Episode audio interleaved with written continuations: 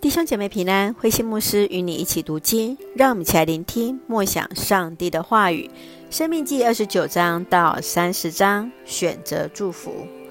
生命记二十九到三十章是摩西的第三篇讲道，来表明重新立约的内涵。特别在国家灭亡之后，百姓忘了与上帝所立的约，而提醒他们出埃及的历史。二十九章表明上帝与他们列祖亚伯拉罕所立的生命之约。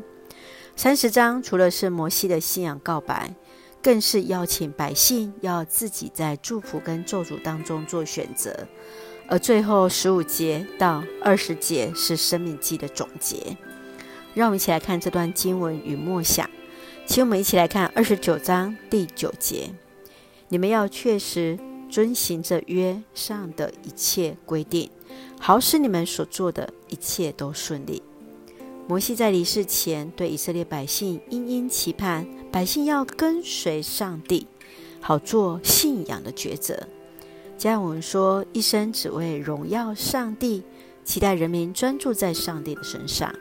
今天你要如何分享你所认识的上帝给你的孩子？如何让你的子孙继续来跟随上帝呢？愿主来带领。接续，让我们来看三十章第十九节。现在我呼唤天地来作证，把生命和死亡、祝福和咒诅摆在你们面前，选择生命吧，你们和你们的子孙就能存活。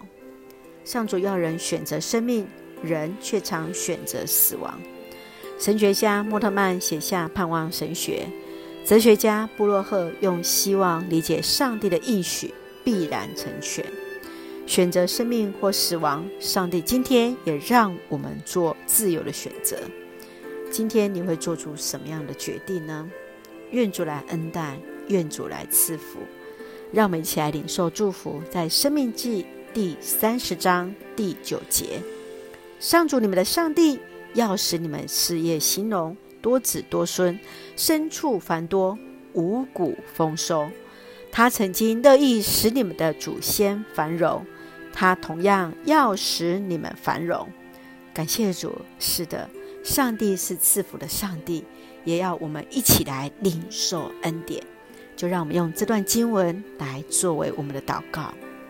亲爱的天父，感谢上帝所赐一切的美好与恩典，一路与我们同行。感谢主的拣选与差遣，使我们走在你所喜悦的道路，有智慧引领我们的下一代跟随你的脚步，紧紧抓住上帝的恩典与祝福。愿平安喜乐充满在我们所爱的教会与每位弟兄姐妹，身体健壮，灵魂兴盛，恩待保守我们所爱的国家台湾，成为上帝你恩典的出口。感谢祷告是奉靠主耶稣的圣名求。阿门，弟兄姐妹，愿上帝的平安喜乐与你同在，大家平安。